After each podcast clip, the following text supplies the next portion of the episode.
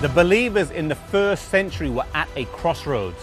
Their teacher, rabbi, and leader for the last three and a half years had been crucified and had now ascended to heaven. How would this fledgling new movement do without the leadership and guidance that he provided? Many expected the disciples to be sorrowful, confused, and defeated, but they returned from Olivet to Jerusalem and there waited for the promise of the outpouring of the Holy Spirit. They did not wait idly, but they spent time in the temple praising and blessing God and searching their own hearts. They did not merely pray for a personal blessing, but that they might be used to bless others.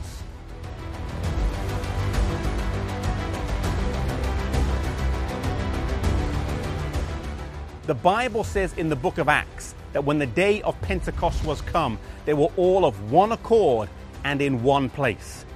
And then it says, and there was a sound from heaven like the sound of a mighty rushing wind, and it filled the house where they were sitting. When Jesus left, he promised them the gift of the Holy Spirit, the Comforter. And he said they would have more power than if he had stayed.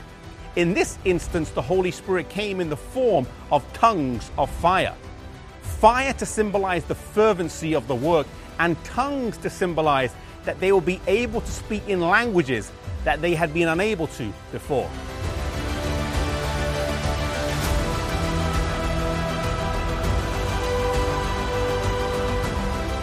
At that time, there were Jews from every nation there in attendance of the religious festivals that were in progress.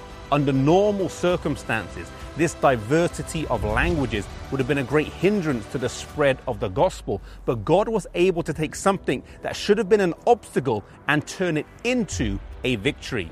Imagine standing there and listening to these humble men from Galilee preaching, and those who heard it heard it in their own language.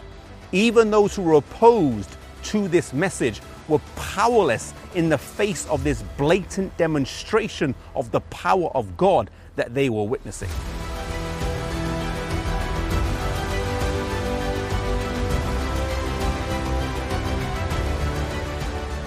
Peter showed that there was a connection between what was happening then and what was prophesied in the book of Joel. And then he spoke with clarity and power, showing how the one so recently crucified was the Prince of Life. No doubt there were some there in attendance who had heard Pilate say the words, Whom shall I release unto you? And had said, His blood be upon us and our children, when Pilate had said, I find no fault in him.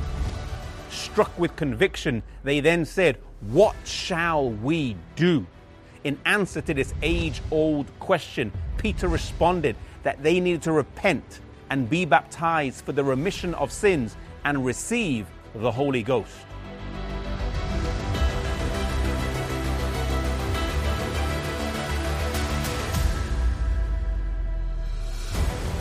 Some no doubt thought that the work that Jesus started would end with his death, but the scenes witnessed on the day of Pentecost showed that the movement that would become Christianity was just getting started.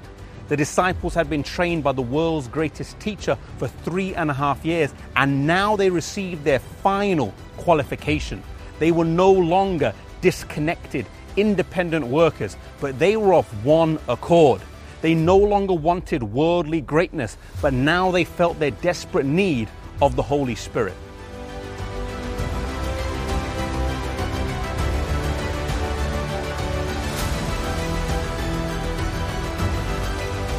This experience of the believers in the first century gave them the impetus that they needed to go on and change the world.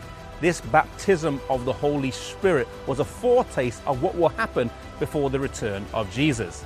This baptism, this experience that they had, was a snapshot. And before Jesus' return, there will be an outpouring of the Holy Spirit like has never seen before.